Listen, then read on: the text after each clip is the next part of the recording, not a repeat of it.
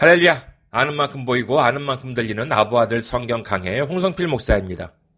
오늘은 구약 창세기 2장 20절 중반부에서 25절까지의 말씀입니다.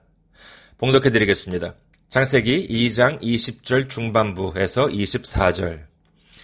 아담이 돕는 배필이 없으므로 여호와 하나님이 아담을 깊이 잠들게 하시니 잠들매 그가 그 갈빗대 하나를 취하고 살로 대신 채우시고 여호와 하나님이 아담에게서 취하신 그 갈빗대로 여자를 만드시고 그를 아담에게로 이끌어 오시니 아담이 이르되 이는 내 뼈 중에 뼈요 살 중에 살이라. 이것을 남자에게서 취하였은즉 여자라 부르리라 하니라. 이러므로 남자가 부모를 떠나 그의 아내와 합하여 둘이 한 몸을 이룰지로다 아담과 그의 아내 두 사람이 벌거벗었으나 부끄러워하지 아니하니라.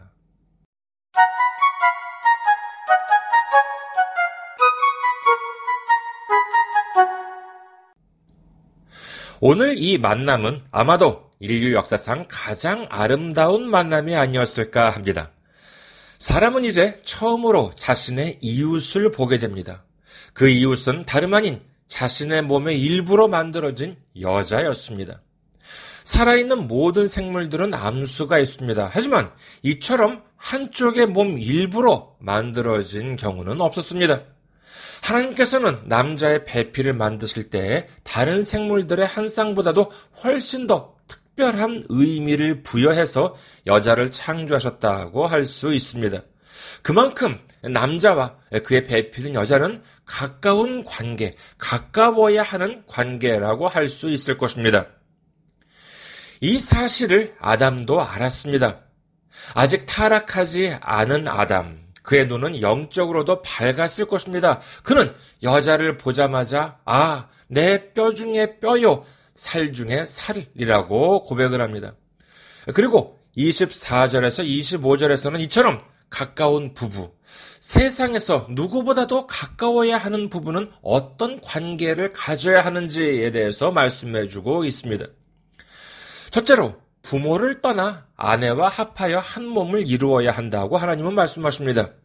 이는 그동안 부모라고 하는 보호막에서 벗어나 세상적으로 독립해야 한다는 것을 보여주고 있습니다.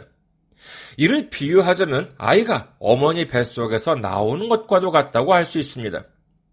아이가 어머니 뱃속에서 자신이 노력하지 않아도 영양분을 공급받고 있었던 것처럼 부모님 밑에서 경제적으로나 사회적으로 보호를 받고 있었다고 한다면 이제 아내를 만나 가정을 이룬다는 것은 그와 같은 보호막에서부터 벗어나서 가정을 지키고 독립된 한 사람으로서 살아가야 한다는 것을 말합니다.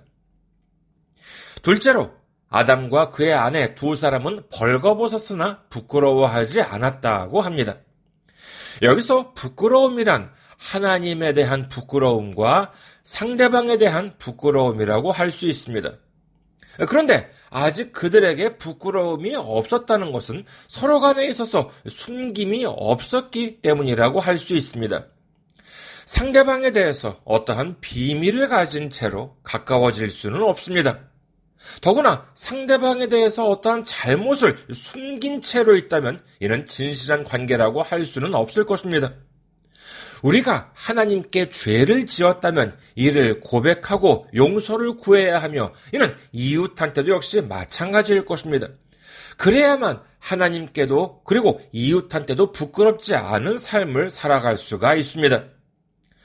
숨겨진 것들은 언제나 드러나게 됩니다. 그 이전에 우리가 하나님께 죄를 회개하고 이웃에게 잘못이 있다면 용서를 구함으로 말미암아 진정한 화목을 이루어야 하겠습니다. 우리 모두 하나님과 이웃 간에 부끄러움이 없는 참된 화목을 이루는 우리 모두가 되시기를 주님의 이름으로 축원합니다.